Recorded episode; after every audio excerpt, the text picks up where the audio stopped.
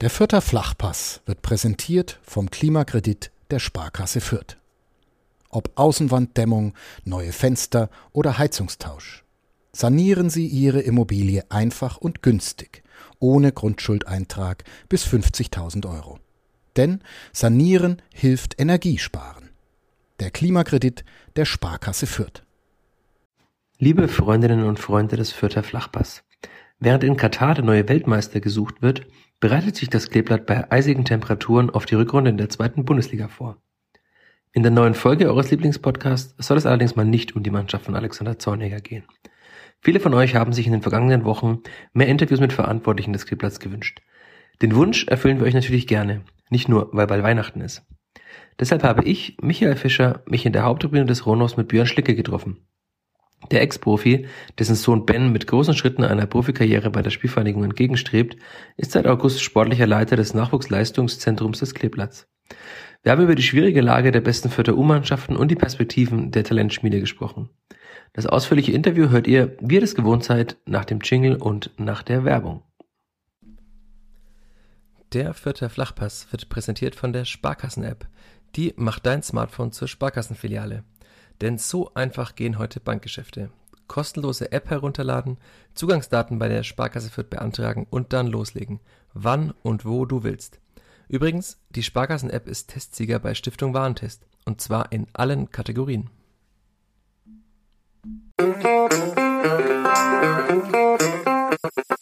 Vierter Flachpass, der Kleeblatt-Podcast von nordbayern.de. Lieber Björn, lass uns mit einer Frage einsteigen, die ich so rasch das, was ich vor einem Jahr schon mal gestellt habe. Die Frage ist, muss man sich Sorgen machen ums Vierter NLZ? Mm, nee, denke ich nicht. Warum sollte man sich Sorgen machen? Weil die Ergebnisse vielleicht ein bisschen ausbleiben, aber das sehe ich sportlich und es gibt immer Potenziale zu verbessern. Von daher, ähm, wir arbeiten täglich daran, damit die Ergebnisse wieder kommen. Aber letztendlich nicht, sind nicht die Ergebnisse das Ausschlaggebende, sondern die Entwicklung der Spieler. Und ich glaube, die letzten Jahre hat es auch gezeigt, dass beim Kleeblatt gut ausgebildet wird, äh, unabhängig von den Ergebnissen. Ich glaube, die Durchlässigkeit hat es gezeigt in den letzten Jahren, dass da auch Talente rauskommen können, auch wenn man nicht mit den, in den höchsten Ligen spielt.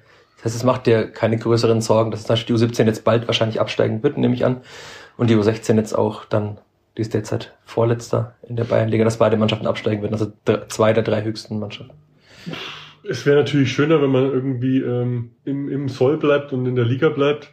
Aber letztendlich ist das ein Ergebnissport und äh, Ergebnisse über einen gewissen Zeitraum widerspiegelt ja immer, dass man vielleicht irgendwas nicht optimal gemacht mhm. hat oder vielleicht ähm, etwas schlechter gearbeitet hat wie der Rest der Liga. Von daher gehört es mit zum Sport dazu, gewinnen, verlieren. Das ist nicht so tragisch, aber ähm, wichtig ist, die Schlüsse daraus zu ziehen, warum das passiert ist oder warum das vielleicht passieren sollte, äh, um es dann einfach besser zu machen. Und äh, zu der Thematik Abstieg ähm, die U16 oder wenn die U17 absteigt, beinhaltet es logischerweise eh auch die U16 absteigen. Also von daher, ähm, wie gesagt, ist es nicht so schön, aber es gehört auch zum Fußball dazu und zur Entwicklung der Spieler. Du hast jetzt gerade angesprochen, dass man Schlüsse aus diesem sportlichen Verlauf zieht. Wie sehen diese Schlüsse aus? Oder ist noch zu früh? Jetzt bist du erst seit vier Monaten da. Ja, ähm, für mich ist es noch ein bisschen zu früh. Also ich bin jetzt, haben mir vorgenommen, in dem Jahr noch ein bisschen äh, zu analysieren, zu schauen, äh, was, was für Eindrücke kann ich sammeln, ähm, ähm, wie sind wir wo auf, wie und wo aufgestellt. Ähm, und da befinde ich mich noch in der Analyse. Und ja, wir haben ein gutes Team trotzdem, die das selbstkritisch angeht, diese Thematik. Und zur gegebenen Zeit wird dann auch ein paar Veränderungen oder ja, andere Richtungen vorgegeben. Ist es eine mögliche Veränderung, dass man jetzt dann auch noch in der U17 auf Vollzeittrainer zum Beispiel setzt? Also es gab ja vor einigen Jahren hat das Kleeblatt viele Teilzeittrainer noch gehabt, die nebenbei Lehrer waren und so weiter. War das in der U23 und U19 schon mal auf Vollzeit gesetzt? Tobias Gitschier ist ja schon lange im NLZ, aber ist äh, noch Lehrer nebenbei. Ist das auch mal eine Option, dass man halt noch, also der Person noch mehr Zeit gibt, indem sie einfach Vollzeit auch für diese Mannschaft arbeiten kann? Hm, das kann man so und so sehen. Ich bin eher ein Freund davon, äh, gute Trainer weiterzuentwickeln. Ob die dann Vollzeit sind oder Teilzeit, ähm, das sei mal dahingestellt normalerweise würde man denken, man kann sich Vollzeit natürlich voll auf, konzentrieren auf seine Trainerarbeit und sein Tun und Machen. Aber ähm, für mich ist ausschlaggebend, ist jemand ein guter Trainer, kann der die Jungs erreichen, kann er die Jungs weiterentwickeln. Und das ist eigentlich das vorrangige Ziel, ob der jetzt 60 Stunden da ist oder 35. Das liegt ein bisschen an der Effektivität, wie man arbeitet und wie man an die Sache rangeht, glaube ich. 35 Stunden Teilzeit ist aber auch sportlich. Ja. Oder 23. also das heißt, der, dieser Abstieg jetzt der U17 auch ist jetzt gepaart mit dem Abstieg der U19 letztes Jahr jetzt nichts, was, was den ganzen Verein jetzt dazu veranlasst, alles irgendwie umzukrempeln. Also waren sie dann noch drei Abstiege oder fast ein Abstieg der U23, die U19 ist schon mal abgestiegen vor ein paar Jahren. Mhm. Also es ist nicht so, dass man jetzt dann sagt, jetzt müssen wir alles komplett neu machen oder du willst alles komplett neu machen. Wie ich schon gesagt habe, wünschenswert ist natürlich in den höchstmöglichen Ligen zu spielen, aber äh, das ist ja kein Wunschkonzert. Mhm. Also wir, wir wissen ganz genau, wo wir herkommen, wo wir aktuell stehen, auch äh, in Bezug auf Konkurrenz in Bayern, äh, in den äh, umliegenden Bundesländern, die natürlich auch mittlerweile ähm, ja, sehr aggressiv im Jugendbereich sind und sehr aktiv auf dem äh, Sektor sind. Von daher ähm, gibt es natürlich auch wesentlich mehr Konkurrenz wie noch zum Beispiel vor 15 Jahren. Ja, da, da äh, waren die bekannten Talente, Ausbilder oder Vereine wie Bayern München 60, äh, vielleicht sogar noch Stuttgart oder ähm, ja, andere Vereine in dem oder aus diesem Segment. Und jetzt mittlerweile hat man natürlich viel mehr mit Hoffenheim, mit RB Leipzig. Also es ist, da scheut ja keiner mehr irgendwie die Landesgrenzen oder die, die Bundesgrenzen dazu äh, zu übergehen und zu sagen, ich hole mein Talent mit 15 in meine Akademie. Also von daher ähm, ist es für uns auch nicht so einfach, an gute Talente ranzukommen. Klar, die regionalen, die müssen wir kennen, die, da wollen wir schon äh, uns äh, positionieren, aber das heißt nicht automatisch, dass wir alle bekommen. Vor, sagen wir mal, 15 Jahren war die ja auch noch, also kam kurz nach diesen ganzen Vereinen, die du gerade genannt hast, war im Halbfinale im Deutschen Meisterschaft. Ist sowas überhaupt nochmal möglich oder ist dafür die Konkurrenz auch natürlich finanziell und auch in der ganzen Ausstattung und so schon meilenweit voraus.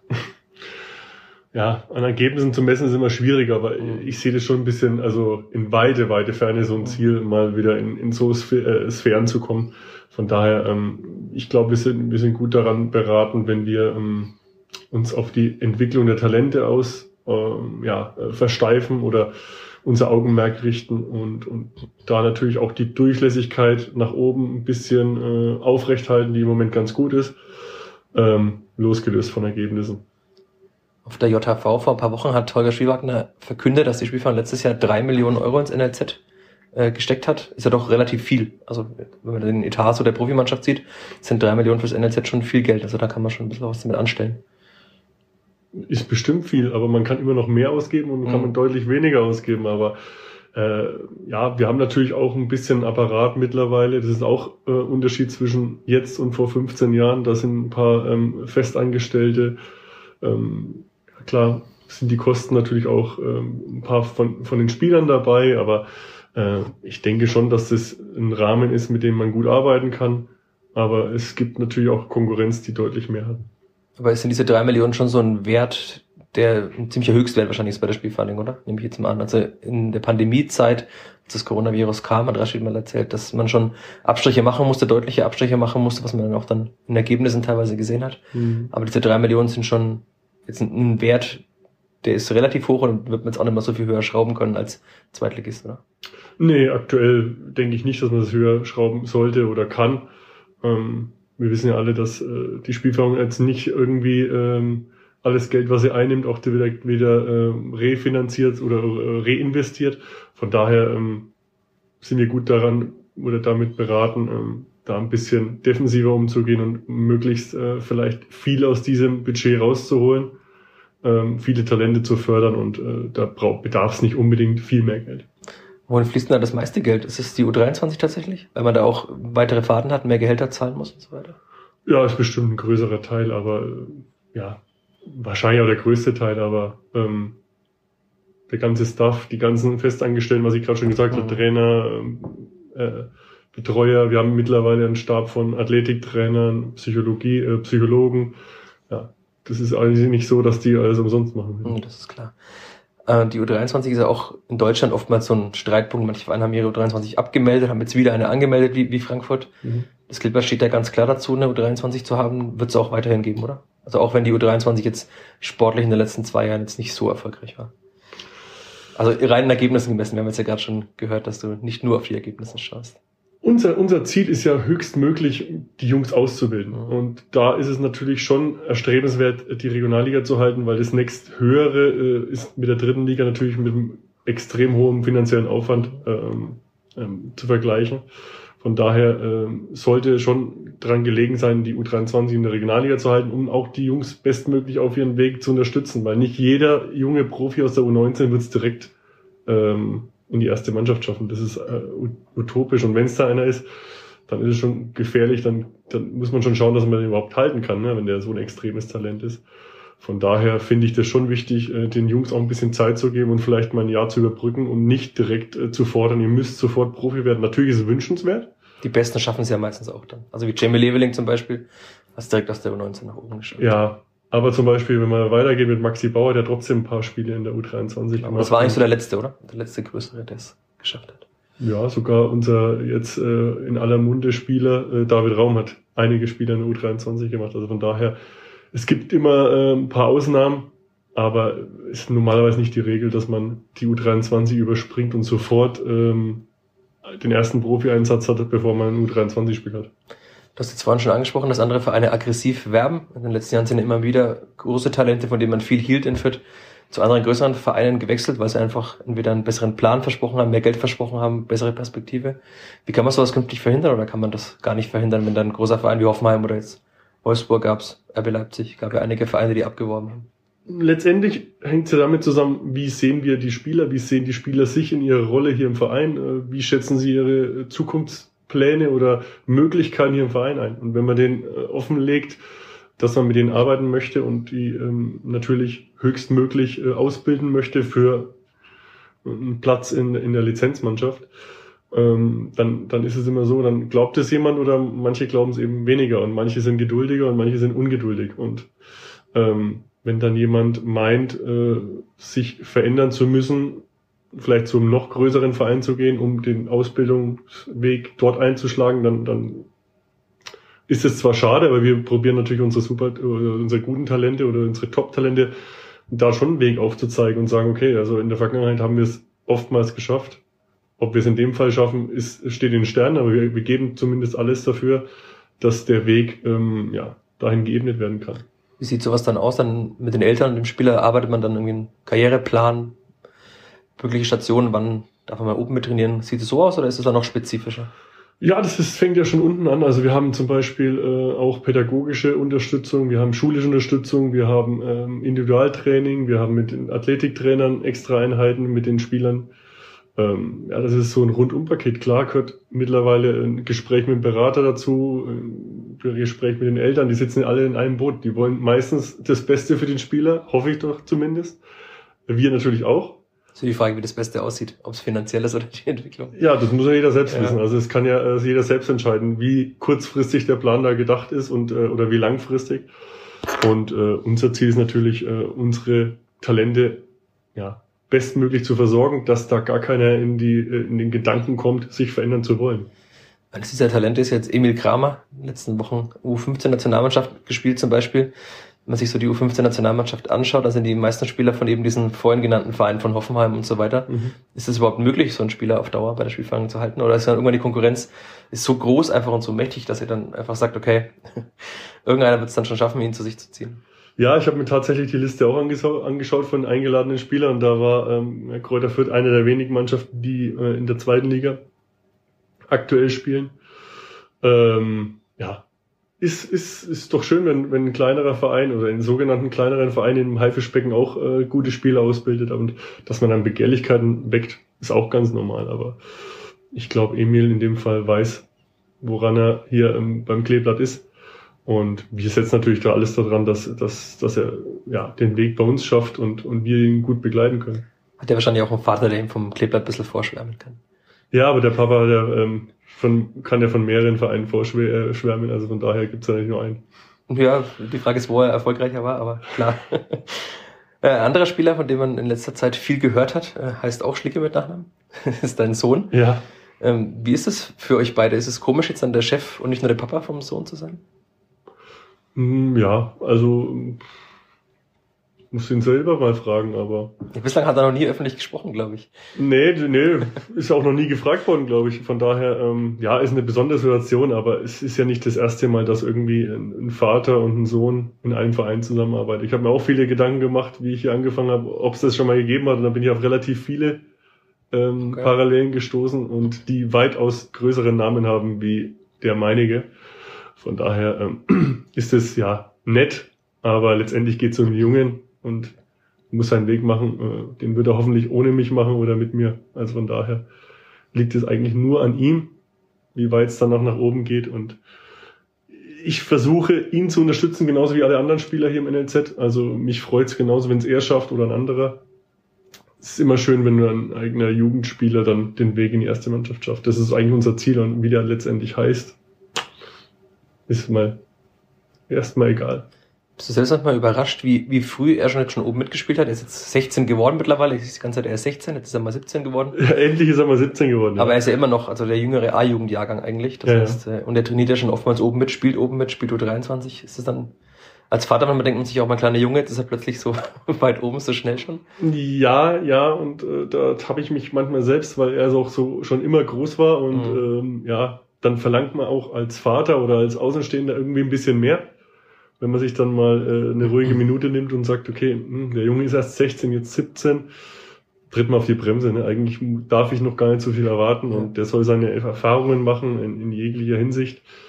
Ähm, positive wie negative, die musste jeder junge Spieler machen, von daher soll er die auch machen, aber ja, manchmal muss ich schon äh, aufgrund seiner Statur und seines Erscheinungsbilds natürlich schon ein bisschen zurückstecken, weil man, ja, jüngere Jahrgang A-Jugend, nicht, dass man es irgendwas überstürzt. Das ist ja auch für ihn wahrscheinlich schwierig, weil es auch jetzt schon große Erwartungen an ihn geknüpft werden. Ne? Also wenn ein 16-Jähriger bei den Profis mittrainiert und teilweise mitspielt in den Testspielen, dann erwartet man natürlich auch schon früh sehr viel. Mm, ah, ich glaube, ich würde ihn so einschätzen, der ist ein bisschen ähnlich wie ich. Ich glaube, er ist sein schärfster Kritiker und er erwartet von sich was. Was die anderen von, von einem erwarten, das kann man nicht steuern, aber letztendlich die eigenen Erwartungen sind meistens die am höchsten stecken. Mhm. Und ja, die gilt es natürlich dann auch ein bisschen äh, ja, zu bündeln und vielleicht ein bisschen anders einzuschätzen und sich trotzdem ein bisschen Zeit zu geben. Ja, das war zwar schwierig, aber ähm, da sind wir ja auch ähm, ein großes Team außenrum, um die jungen Spieler dann natürlich auch ein bisschen zu unterstützen und zu lenken. Wie viel Björn Schlicke steckt in Ben Schlicke? Fußballerisch? Ich weiß nicht, also ich möchte es auch nicht so vergleichen, aber die Größe zumindest. Die Größe ist nahezu identisch, der Fuß ist ja komplett andere. Also ich war eigentlich stärker mit rechts, ein bisschen konnte ich auch mit links. Er ist der stärkere Linksfuß. Von daher, das ist, ja, bis auf die Größe möchte ich jetzt eigentlich gar nicht so vergleichen mit mir. Du hast in einem anderen Podcast gesagt, äh, du warst etwas filigraner als er, dafür ist er ein bisschen der härtere Spieler. Ja, das ist die Einschätzung, die andere über uns haben. Okay. Und ja, vielleicht ist da was Wahres dran, aber ja, ein bisschen Ähnlichkeit ist vielleicht schon da, aber das, wie gesagt, das müssen vielleicht andere fragen. Wenn wir jetzt im NLZ-Bereich sprechen, dann reden wir oft auch über Kinder. Du hast das ja mitbekommen. Dein Sohn war dann irgendwann auch ein NLZ-Spieler. Ab welchem Alter sollte man den Spieler überhaupt ins NLZ holen? Sollte man sie an so einen Verein auch binden? Da gibt es ja auch viele Diskussionen im Nachwuchsfußball. Ja, da gibt es ja Unterschiede. Ähm, ist der Spieler so gut, dass er sich vielleicht in einem anderen Niveau bewegen muss? Aber es gibt natürlich auch Gründe, ähm, ja, ich bin Kleeblatt-Fan und mein Sohn müsste so schnell wie möglich äh, in, ins NLZ vom, vom Kleeblatt, weil der wird ja auf jeden Fall Profi. Also es gibt ja mehrere Beweggründe, seinen. Jungen hier anzumelden. Ne? Die eine Seite ist die, die, die, die von selbst sich anmelden, ganz am Anfang U10, U11. Also Oder also da kann man schon noch selbst anmelden, das ist kein Scouting, also kein man mal, kann schon so, so Probetagen ja. kommen. Wir, wir, haben auch viel über die Kleeblatt Fußballschule mhm. ähm, ähm, Anmeldungen klar kann man da mal anfragen, ob man mitmachen kann. Also, aber dann ja, muss man dann auch äh, ehrlicherweise sagen, ähm, wenn es dann nicht reichen soll, dann darf man auch nicht sauer sein. Ne? Mhm. Also wir sind ja trotzdem äh, ein offener Verein für sowas. Aber letztendlich, wenn ich dann keine Spielzeit generieren kann, schadet es ja jedem Kind eigentlich nur. Von daher ist das Wichtigste in seiner Umgebung, in seiner näheren Umgebung mit Freunden vielleicht so lange wie möglich zu spielen. Und wenn, wenn man dann selbst merkt oder die Eltern merken, gut, die Eltern ist vielleicht manchmal eine schlechte äh, ähm, Parameter, aber ähm, wenn man sagt, okay, man fühlt sich ein Stück weit unterfordert, dann vielleicht den Weg zum größeren Verein. Aber es muss nicht unbedingt die Spielvereinigung sein. Man kann auch jetzt vielleicht mal einen Zwischenstep machen um, um äh, vielleicht den, das Kind ein bisschen darauf vorzubereiten, was dann letztendlich in einem NLZ, gerade im Leistungsbereich, dann äh, verlangt wird. Dein Sohn ist ja auch relativ spät dann ins NLZ gewechselt. Also jetzt nicht mit zehn Jahren zum Beispiel. Oder sind da die Infos, die im Internet herumgeistern, falsch? Äh, der, mein Sohn war tatsächlich mal, hat den ganz äh, komischen Weg gegangen, ist den komischen Weg gegangen, der war im NLZ. Okay. Seit der U11. Ja, U11. Und war dann mal ähm, U14, U15 nicht mehr hier. Genau. Auf eigenen Wunsch. Und ja, dann war's, war die, gab es die Möglichkeit wieder zurück. Und dann hat er auch überlegt, ob er das machen sollte, weil er sich ja vor eineinhalb Jahren entschieden hat, da eben nicht mehr so aktiv zu sein, weil ja das auch mit der Schule damals zu, zu viel war und das Längenwachstum eingesetzt hat und es Ja. einfach nicht mehr hingehauen. Die Beine zu lang, der Oberkörper zu kurz, aber das hat halt jeder im Mhm. 14-jährigen Alter oder 14, 13, 15. Und dann kam der, die Anfrage, ob er sich nochmal äh, überlegen würde. Und dann hat er nochmal zugeschlagen und gesagt, ja, jetzt will ich das, jetzt bin ich bereit und, äh, ziehe das jetzt durch. Dann war er beim TV Erlangen, oder? Nee, der war in War Eltersdorf. auch falsch. So viele Mhm. verschiedene Infos. Das war alles mal berichtigen, was da war. Ja, ja. Aber das ist dann wahrscheinlich schon ein nicht alltäglicher Weg, dass man im NLZ mal Ware rausgeht und dann wieder reinkommt. Also das passiert jetzt nicht jeden Tag. Och, ich habe ich hab ganz prominente Beispiele, zum Beispiel die, äh, wenn ich jetzt, ich habe mit Patrick Helmes oder Patrick Helmes gespielt in Köln, der ist auch äh, im NLZ von Köln, ähm, ja, ähm, dem ist nahegelegt worden, äh, ja, die Mannschaft zu verlassen, den Verein zu verlassen, weil er einfach keine Spielzeit bekommen hat, Mhm. ist trotzdem dann Profi geworden und Nationalspieler. Also von daher muss nicht immer die komplette NLZ-Karriere da sein, um Bundesliga zu Profi zu werden. Oder ähm, wenn man nicht dabei ist, dass man es dann gar nicht schaffen kann. Also von daher, nee. Ich denke trotzdem, dass wir eine gute Ausbildung hier generieren können für die jungen Spieler, aber es ist nicht alles entscheidend, bis zu U19 ähm, in der Bundesliga NLZ zu sein, um vielleicht doch Umwege Profi zu werden.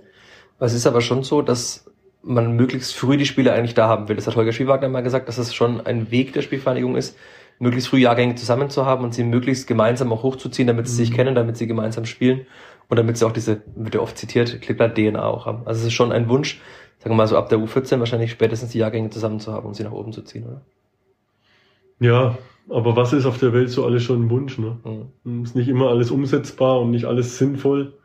Ähm, ja, das, das, das wird die Zeit zeigen, ob, ob das, äh, was der bessere Weg ist. Ähm, wenn ich jetzt die U19 gerade anschaue, das sind jetzt nicht so viele, die seit der U14 Mhm. hier sind. Also von daher ist dann schon noch eine Fluktuation. Der eine ist verletzt, äh, der andere setzt mehr auf die Schule. Ähm, Bei dem einen hat es vielleicht mal eineinhalb Jahre nicht so hingehauen, leistungstechnisch, deswegen ist er vielleicht nicht auf seine Spiele gekommen. Also es gibt viele Gründe, aber wünschenswert ist natürlich, eine U12 irgendwann mal in die 19 komplett um überzubringen. Das und wird ja dann nie klappen wahrscheinlich.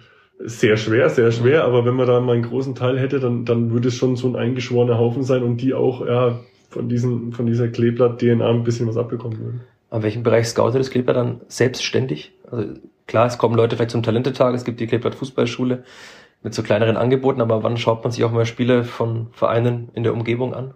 Wir sind schon aktiv, also wir sind schon in jeder Altersstruktur, glaube ich, unterwegs. Aber wir kriegen auch viele Tipps von Partnervereinen oder von Eltern oder von Beratern, die wissen, dass äh, vielleicht der Bruder noch irgendwo äh, hier in der Nähe spielt. Und da gibt's mehrere Wege, aber ich kann jetzt nicht sagen, dass wir eine Altersstruktur bei einer beginnen würden, wenn gute Spieler in der Nähe sind, die vielleicht zu uns passen würden und die Eltern den Weg mitgehen wollen, dann sind wir mal, ähm, sind wir mal wieder gern für den Tipp zu haben. Du hast gerade schon gesagt, in der Nähe sind. Wo ist denn die Grenze so fürs Einzugsgebiet? Also bis wohin sucht man ungefähr?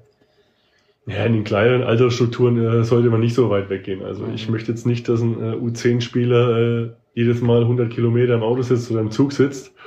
Ähm, das, das halte ich nicht für gut, weil, wie gesagt, die sollen sich entwickeln in ihrem, in ihrem gewohnten Umfeld mit, mit Freunden spielen und ähm, sich dadurch entwickeln. Und dann, wenn man sagt, okay, wie gesagt, äh, wenn es dann vielleicht ein bisschen zu wenig ist und ich brauche vielleicht eine Trainingseinheit mehr oder ich brauche vielleicht noch ein, zwei bessere Mitspieler, dann kann man schon mal den Weg suchen. Aber ich kann jetzt nicht sagen, äh, mit zwölf ist der richtige Weg oder sowas. Ich würde es trotzdem so lang wie möglich im Heimatverein versuchen, wenn ich da so einen Tipp geben darf. Und solange das da passt und der, der, Junge ist nicht unterfordert, dann, dann würde ich da erstmal so bleiben.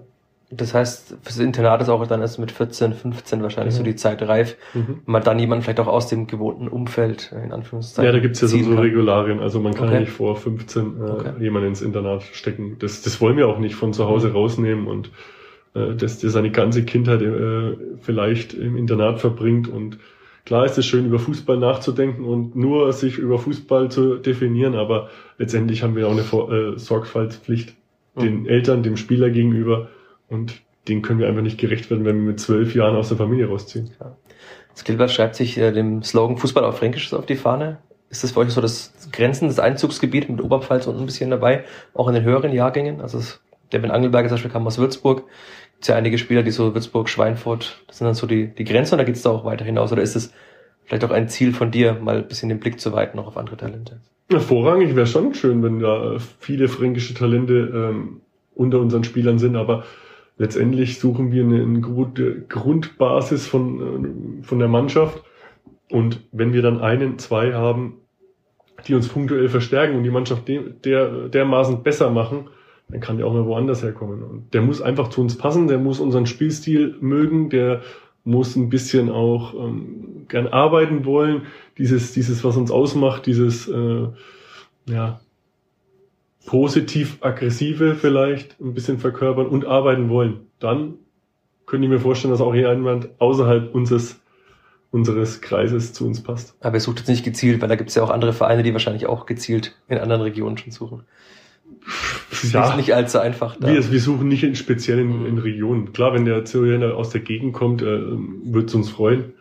Aber letztendlich kann man nicht äh, entscheiden, wo Talente herkommen. Du hast gerade schon die Spielweise angesprochen. Das Klippert will ja auch für einen bestimmten Fußball stehen, auch schon im NLZ, will diesen, will diese Idee vom Offensivfußball für der Flachpass irgendwie so ein bisschen implementieren. Inwiefern macht es die Suche einfacher, weil man auf bestimmte Spielertypen und Charaktere auch einfach scouten kann? Einfach, einfach, was ist einfach? Nee, einfacher macht's nicht. Also letztendlich wollen wir auch vermehrt auf Spieler schauen ähm, oder suchen. Letztendlich geht's nicht darum, wer ist fertig oder wer mhm. ist, wer passt zu uns, weil er das und das kann. es gibt keinen fertigen Spieler, der zu uns kommt. Deswegen äh, müssen wir schauen, wie ist die Mentalität, wie ist das äh, Bestreben nach Verbesserung, wie ist, ist er äh, im sozialen Umfeld aufgestellt, wie macht er eine Gruppe besser? Wie nimmt er Einfluss auf eine Gruppe? Und das ist, sind so die Punkte, auf die wir jetzt in Zukunft achten möchten oder auch schon geachtet haben, ähm, wo es auch richtig Spaß macht, mit den Jungs zu arbeiten und die sich auch weiterentwickeln wollen. Aber es macht es natürlich auch einfacher für die Durchlässigkeit, die du vorhin angesprochen hattest, wenn die Spieler schon wissen ungefähr, was fußballerisch von ihnen erwartet wird. Also gleich hat jeder Trainer nochmal eine andere Formation, hat andere Details, die er gern haben will. Also Zorniger ist ein anderer Trainer als jetzt zum Beispiel Schneider vorher vom Fußballerischen. Aber wenn man gewisse Dinge vorgibt, ich glaube, es soll ja auch die Viererkette ist vorgegeben, will ich mal im NLZ, oder war es zumindest mal, dann kann man ja Spielertypen auch schon bestmöglich vorbereiten auf eine Zeit vielleicht ganz oben bei den Profis. Ja, aber vorbereiten auf eine Zeit bei den Profis heißt auch Flexibilität. Mhm. Und da kann ich nicht sagen, äh, ich hole nur welche, die die Viererkette spielen können. Wie man jetzt aktuell gesehen hat, äh, muss man auch kurzfristig auch mal eine Dreierkette spielen können. Aber Rashid meinte, ich weiß nicht, ob das ja noch aktuell ist, es ist schon ein Jahr her, will ich meinen, hat er damals gesagt, dass er schon gerne hätte, dass die meisten Mannschaften, weil das Kleber, der auch lang mit der Raute gespielt hat, 4-4-2, dass man auch so ausbildet. Aber es ist nicht, nicht mehr ganz so. Nee, ich glaube, jetzt die jüngste Vergangenheit hat gezeigt, dass man einfach flexibel sein mhm. muss und dass man sich äh, den Gegebenheiten anpassen muss und vielleicht sich auch ein Stück weit äh, aus seiner Komfortzone ein bisschen ähm, ähm, verändern muss.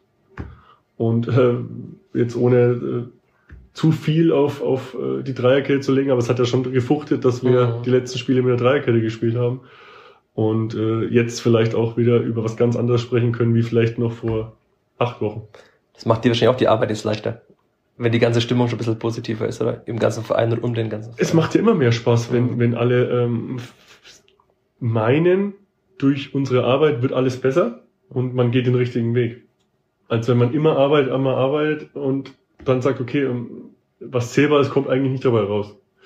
Von daher ähm, sage ich immer so schön, man kann 60 Stunden arbeiten. Wenn man am Wochenende verliert, ist alles eigentlich die Woche für den Katz mhm. gewesen. Und wenn man 20 Stunden arbeitet und man gewinnt am Wochenende, ist ja fast alles immer gut gewesen. So denke ich jetzt zum Beispiel nicht, aber so wird die Außendarstellung natürlich auch ein bisschen oder die Wahrnehmung außen auch ein bisschen gesehen. Ne? Es soll keine Viererkette mehr geben, keine so starren Vorgaben mehr, aber es gibt ja doch NLZ-Sitzungen, die, die ganz großen Namen wie jetzt Barca, Ajax, die ja für gewissen Fußball stehen. Ist auch so was, du in Fürth implementieren willst, trotzdem noch trotz aller Flexibilität, dass man dann auch ganz klar sieht, wie man ausbildet, oder willst du möglichst breit ausbilden, auch im Nachwuchs? Ich möchte irgendwann mal für ein paar Werte stehen, ähm, aber nicht irgendwie in Spielstil. Ich glaube, das es wird schwer, relativ schwer sein, weil wir nicht an das Niveau von den gerade genannten Vereinen mhm. reinkommen. Äh, wenn ich jetzt Barcelona, ähm, Ajax Amsterdam, Manchester City sehe, die holen sich natürlich auch die Creme de la Creme. Und mit der Creme de la Creme, dann muss ich mich auch an, vielleicht an einem Spielstil orientieren. Und dann habe ich mir auch die Leute dazu geholt, die den Spielstil runtergebrochen auf ihre Mannschaften von der ersten Mannschaft spielen können. Mm, ich glaube, es ist, wird schwer, zu, äh, schwer sein, das in Fürth zu implementieren. Also auch nicht von, im Kleinen. Also es ist klar, dass das Klippert niemals jetzt äh, auf Höhe von Barca oder Ajax sein wird, aber im Kleinen kann man sowas ja, versuchen. Ja, so Attribute kann man schon mhm. sagen. Also wie zum Beispiel äh, vielleicht 50 Prozent in der Mannschaft haben, die mehr offensiv denken wie defensiv oder ähm, äh, ich habe die Mentalität angesprochen, dass wir vielleicht Mentalitätsspieler haben und äh, irgendwann die dann auch den Sprung in die erste Mannschaft schaffen und nicht mhm. vielleicht diese ähm, Filigranen, die dann sagen, okay, die sind, haben so ein Alleinstellungsmerkmal durch die Spielklasse und ist das Niveau, sondern eher so, ähm, die sich eben gern verbessern wollen, die, die Ärmel hochkrempeln können und sagen, okay, wir müssen uns halt Fußball erstmal erarbeiten und dann kommt vielleicht das Spiel. Wenn man dann, wenn man das so als Philosophie sieht, dann, dann vielleicht schon, aber nicht. Ja Viererkette, Dreierkette, Raute, äh, 4-3-3 äh, oder nur vorne drauf oder nur hinten reinstellen. Also sowas, glaube ich, äh, wird schwer sein, weil wir, glaube ich, immer mal einen gut besseren Jahrgang haben oder eine bessere Zusammenstellung des Kaders und mal vielleicht was Schlechteres oder nicht so Gutes. Das ist, glaube ich, bei den großen Vereinen äh, weniger der Fall. Aber du hast gerade gesagt, bessere Jahrgänge, kann man sowas dann, also das wird ja auch eine Lehre sein, wenn man jetzt zwei Jahrgänge hat, die wahrscheinlich in ihren Ligen weit unten mitspielen, hat man bei der Zusammenstellung nicht alles richtig gemacht. Das ist ja auch klar, ist eine Lehre wahrscheinlich daraus. Oder das, haben die anderen, anderen Vereine alles so gut gemacht? Nee, manchmal hat man ja ähm, ähm, Jahrgänge oder Spieler, ähm, die vom Talent eher wenig gesegnet sind, aber vielleicht eine gute Gruppierung. Und die fängt es dann wieder auf mit einem guten Trainerteam zusammen. Dann sei okay, einfach eine gute Zusammenstellung. Manchmal hat man die Top-Talente und es sind nur Superstars und funktioniert aber trotzdem nicht. Also von daher muss man immer eine gesunde Mischung haben zwischen Talent, Arbeitern, Zusammenstellung. Das hat auch ein bisschen was mit Glück zu tun oder mit dem Momentum, gerade für die Situation. Und deswegen bin ich jetzt kein Freund davon, zu, generell zu sagen, man hat einen schlechten Jahrgang und es hat jetzt gar nicht gepasst. Mhm. Es ist so ein Zusammenspiel aus vielen Sachen. Aber es ist schon klar, wenn jetzt die U17 absteigt und die jetzige U16 käme hoch, dann wird es nicht ausreichen, um mit der wieder aufzusteigen direkt. Wenn die davor aus der Bayernliga abgestiegen ist. Oder ist es auch zu einfach gedacht? Das außen? ist definitiv zu einfach gedacht, weil ich ein super Beispiel habe. Ähm, ähm, der letztjährige 2005er Jahrgang ist nie so hoch angesehen worden. Weiß nicht warum, aber hat letztes Jahr die beste Saison im ganzen Leistungsbereich des, des Kleeblatts gemacht. Also von daher mit so ja Prognosen, okay, mit dem Jahrgang wird sowieso nichts. Hm, da bin ich immer gar kein Freund davon, weil letztendlich hat letztes Jahr in der U17 mit dem 2-5er Jahrgang die Gruppierung einfach super gepasst und die haben es verpasst, sogar einen einstelligen Tabellenplatz in der Bundesliga zu haben. Aber sie haben sich behauptet gegen die genau. auf der Konkurrenz. Aber waren natürlich vorher auch äh, Abstiegskandidat Nummer eins. Von mhm. daher bin ich immer so mit Prognosen immer in beide Richtungen mhm. ein bisschen vorsichtig. Du hast vor ein paar Wochen im Kleeblatt-Magazin gesagt, dass du mit einem motivierten Team und vor allem mit innovativen Ideen arbeiten mhm. willst im NLZ. Was sind so innovative Ideen? Wie kann man so das auch den Jugendfußball auf ein neues Level heben oder die Ausbildung von Talenten? Ich möchte einfach die Mitarbeiter dazu animieren, nicht vom Standard auszugehen, das, was wir die letzten fünf Jahre gemacht haben, einfach ihre Ideen mit einfließen zu lassen, wo sie woanders oder die sie woanders aufgesaugt haben. Ich bin auch ein Freund von Hospitationen oder von einfach mal andere Sportarten anzuschauen. Wie machen die das? Mal Trainer zu anderen Mannschaften schicken oder vielleicht mal über ganz andere Inhalte nachdenken zu lassen und die dann irgendwann ins Training einfließen zu lassen, mehr oder weniger. Unsere Zeit ist natürlich begrenzt ne, mit den Jungs. Also wir haben Schule, wir haben Fahrten zwischen Haustür und Trainingsplatz. Das sind ganz viele Sachen, die da mitspielen, aber deswegen möchte ich die Zeit, die sie hier sind, bei uns so effektiv wie möglich nutzen. Und da gibt's auch manchmal ähm, vielleicht andere Themen oder andere Sportarten, wo man sich vielleicht was anschauen kann. Also diese Offenheit für andere Sportarten, das ist auch was Alexander Zorniger auszeichnet. Die Mannschaft war in dieser Woche Basketball spielen zum Beispiel. Das ist auch sowas, was die Spielvereinigung auch im NLZ gerne machen würde. Also es gibt ja dann doch einige Sportarten, in denen man sowohl mannschaftstaktisch was abschauen kann, aber wahrscheinlich auch in Sachen Körperhaltung, Körpersprache. Genau, wir haben auch mit der U16, glaube ich, 16 u 17 auch jetzt eine Trainingseinheit mit, äh, mit den Footballern gehabt, wo man sich auch äh, gerade individuell trainingstechnisch was abschauen kann.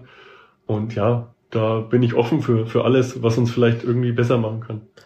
Ist das sowas, was du auch gelernt hast in deiner Zeit jetzt, bevor du NLZ-Leiter wurdest? Mal zu dir persönlich ja, ein bisschen auf dich zurückkommen. Du warst ja viel unterwegs, wenn man so dein LinkedIn-Profil verfolgt, warst du viel in anderen NLZs in Spanien, Valencia, glaube ich. Also ja. ist das sowas, was du da mitgenommen hast, auch bei den vielen Reisen?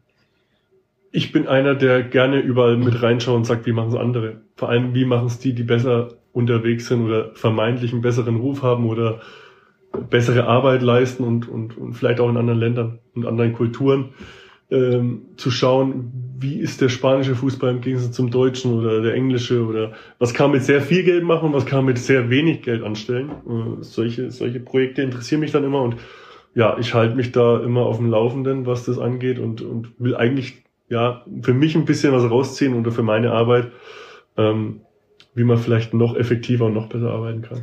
Du hast ja zuletzt dann bei Puma gearbeitet. Zumindest die Info ist richtig. Ja, ja, ja. War es für dich klar, dass du jemals zum Kleber wieder zurückkehren willst? Also die Stelle war ja relativ lang unbesetzt nach dem Abgang von Mirko Reichel, ich glaube fast vier, vier, fünf Monate. Also war es nicht sofort, dass du gesagt hast, okay, das ist meine Stelle, auf die habe ich mein ganzes Sportlerleben gewartet und ich würde jetzt zum Kleeblatt zurück. Nee, tatsächlich nicht. Okay.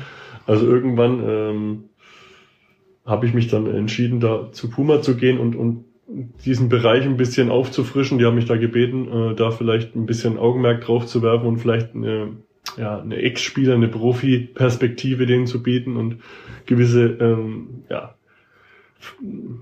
Sachen in Europa einschätzen zu können. Du warst Football Talent Scout, hieß es. Was, was heißt? Ja, mein Job war eigentlich so runtergebrochen, sag ich mal, ähm, die, ja, die neuen Stars in jeden Ligen ähm, für Puma zu scouten und einzuschätzen, okay. wer macht den Weg möglichst weit nach oben. Und da war ich eben für die äh, fünf Länder zuständig. England, Italien, Spanien, Frankreich und Deutschland. Um sowas zum Beispiel zu finden wie ein Neymar, der ja auch jetzt 30 ist und am besten den natürlich mit 14, 15, wo er noch bezahlbar ist. Und den Weg eben mitzugehen, so ähnlich wie jetzt bei Fürth auch. Mhm. Einfach die richtigen Spieler zu finden, die zu einem Projekt passen. Und das war meine Hauptaufgabe und natürlich dann auch ganz eng mit den Top-Mannschaften ähm, mit denen ich jetzt immer noch in Kontakt bin, mich auszutauschen über Scouting und das Netzwerk von denen zu nutzen, wie Manchester City, ähm, FC Valencia, ähm, Marseille, Dortmund und AC Mailand. Also ist relativ spannende Aufgabe gewesen. Das heißt, da kommen jetzt dann bald die Talente von da, kommen nach Viertel. nee, so weit sind wir leider noch nicht. Nee. Noch nicht, okay. Nee, aber ich habe ja vorhin gesagt, wir, wir wollen ja die fränkischen Talente ähm, ähm, Ja, vielleicht ein, zwei Top-Talente schaden ja auch nicht. Ja, vielleicht sind wir mal so weit, aber das ist noch ganz, ganz weit weg, weil da gibt es noch ganz viele Zwischenschritte für die Talente aus, aus den europäischen Ligen, die dann, ja, vielleicht führt jetzt mal durch letztes Jahr durch die Bundesliga gekannt haben, aber letztendlich äh, noch nicht auf, auf dem Bildschirm haben. Ich habe auch letztens gelesen, dass es im NLZ äh, ein sogenanntes Bio-Banding gibt. Ist das schon länger vor deiner Zeit da oder hast du das auch mitgebracht aus dieser Zeit äh, in den verschiedenen, vielen verschiedenen Ländern? Nee, tatsächlich ist nicht alles von mir, was, äh, was modern und gut ist. Nee, das ist einfach ein wichtiger Bestandteil zu wissen, wie kann man ein Talent einschätzen. Ähm, Kannst du es mal kurz erklären, was das bedeutet? Ja, letztendlich ist es, äh, gibt es ein, ein, ein datives Alter und mhm. ein biologisches Alter. Mhm. Und das muss nicht immer an der gleichen Stelle sein. Also kann Dein Sohn sieht aus wie 25. Zum Beispiel, wenn man jetzt meinen Sohn nimmt, der schaut ein bisschen weiter aus und ein bisschen reifer, ist aber komischerweise der Jüngste in seinem Jahrgang. Mhm.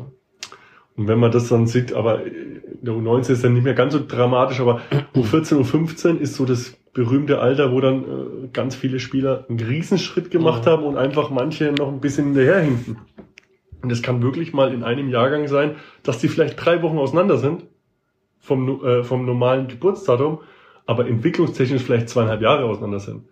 Und da muss man irgendwie einen Weg finden, okay, äh, gibt man den Jungs, die noch Spätentwickler sind, heißt das dann, ein bisschen mehr Zeit. Und dann gibt's eben verschiedene Trainingsgruppen und dann kann es auch mal sein, dass ein U14-Spieler bei der U13 mit trainiert, weil es für ihn einfach gut ist. Und aber da muss man in die Kommunikation gehen, auch gerade mit den Eltern, weil es mhm. heißt nicht irgendwie zurückstecken, sondern nein, was ist aktuell für den Junge das Beste?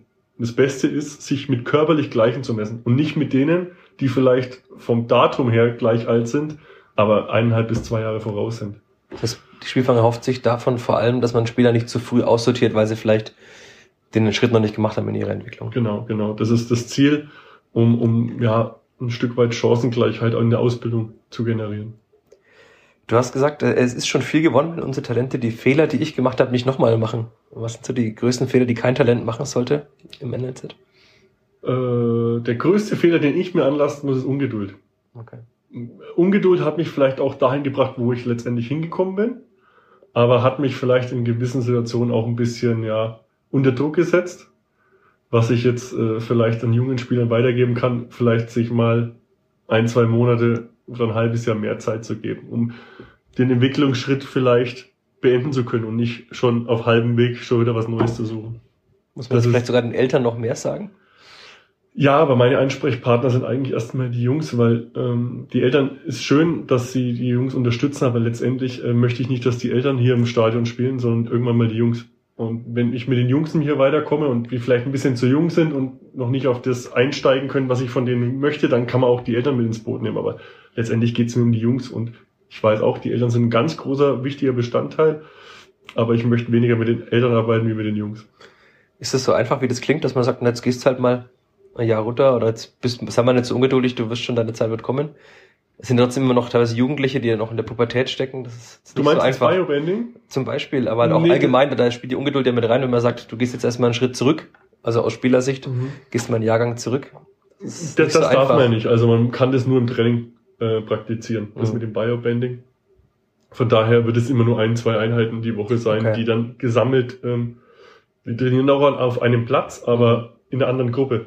Von daher ist es, wenn man das gut kommuniziert, auch kein Problem, weil ich glaube, es ist einleuchtend für die Eltern dann auch, weil die eigentlich das Beste für den Jungen wollen. Und wenn man denen sagt, dass es nicht eine Herabstufung ist und auch kein Urteil fürs nächste Jahr ist, dann glaube ich, äh, ist da schon viel geholfen.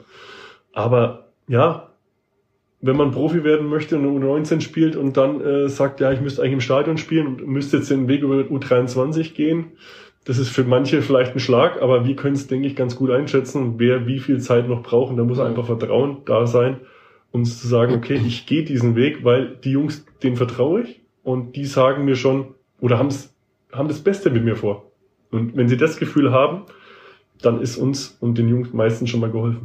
Aber das machen dann nicht alle Vereine in den NLZs. Wie geht's so? Dieses Biobanding zum Beispiel. Nicht, bestimmt nicht alle. Okay. Aber ähm, ich denke, die, die, die Großen werden, haben das zumindest schon mal gehört, ob sie es dann letztendlich praktizieren, sei mal dahingestellt, aber ich war jetzt auf, vor vier Wochen auf einer NLZ-Leitertagung äh, in Leipzig. Da waren alle Führungskräfte des NLZs in Deutschland äh, vertreten und da war es ein ganz großer Punkt. Also wer es bis dahin noch nicht gehört hat, hat es dann zumindest die zwei Tage mal gehört. Okay. Du hast jetzt vorhin gesagt, du bist jetzt seit vier Monaten da, hast viele Gespräche geführt, bist erstmal reingekommen. Kann man schon sagen, wieso eine typische Woche aussieht als NLZ-Leiter? Oder ist es noch zu schwierig jetzt und das wird, wird sich erst weisen im neuen Jahr? Nee, am Anfang, die ersten Wochen war wirklich so, also viel kennenlernen und viel Gespräche führen. Äh, durch meine äh, Person auch proaktiv auf die Leute zugegangen, aber manche sind auch zu mir gekommen und wollten dann sagen, ja, was sie gerne verändern möchten oder wie sie manche Dinge sehen und es war ja schon schon großer Austausch da und da musste man erstmal die ganzen Informationen verarbeiten und, und mal sammeln und ähm, habe dann auch mit jedem Trainer und Mitarbeiter mal gesprochen, wohin sie sich eigentlich bewegen wollen in ihrer Karriere oder wo sie sich jetzt gerade einstufen oder wie sie ihre Stärken am besten einbringen können. Das waren schon eminent wichtige Gespräche, um auch ein Stück weit anzukommen, um auch ein bisschen, ja, Angst ist vielleicht äh, der falsche Punkt, aber wenn jemand neu kommt, dann ist ja erstmal, ist ja jeder erstmal die Antennen auf äh, online gestellt, sage ich mal, und sagt, okay, was passiert jetzt? Jetzt wird ja komplett anders, alles auf links gedreht und jetzt wird alles hinterfragt und dieses Gefühl wollte ich einfach erstmal nehmen, den Mitarbeitern. Das war nicht so. Wie bitte? Es war nicht so, dass alles hinterfragt wurde erstmal. Nein, aber ich will ja trotzdem wissen, wie es, wie sind manche Abläufe, ähm, wie sind manche Abläufe zustande gekommen und warum handeln wir so und warum handeln wir nicht anders oder warum war das unser Weg, warum haben wir so äh, die Leute eingeschätzt oder warum die Projekte so laufen. Das wollte ich schon wissen und das mit jedem Einzelnen in jeder einzelnen Abteilung und das, das hat mir schon geholfen, hier anzukommen und, und die Leute ein bisschen besser einschätzen zu können. Das heißt jetzt, so langsam bist du, bist du auch wirklich angekommen und hast jetzt dann Zeit, dich auch mal in die Arbeit zu stürzen.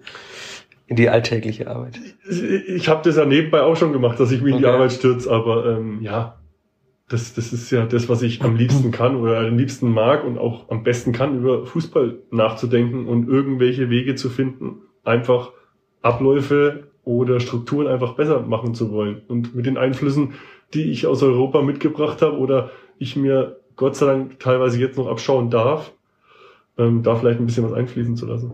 Gibt es etwas, was man schon auch nennen kann? Irgendwas Greifbares von diesen Einflüssen? Gibt es irgendwelche neuen Techniken, die am NLZ also, äh, implementiert werden?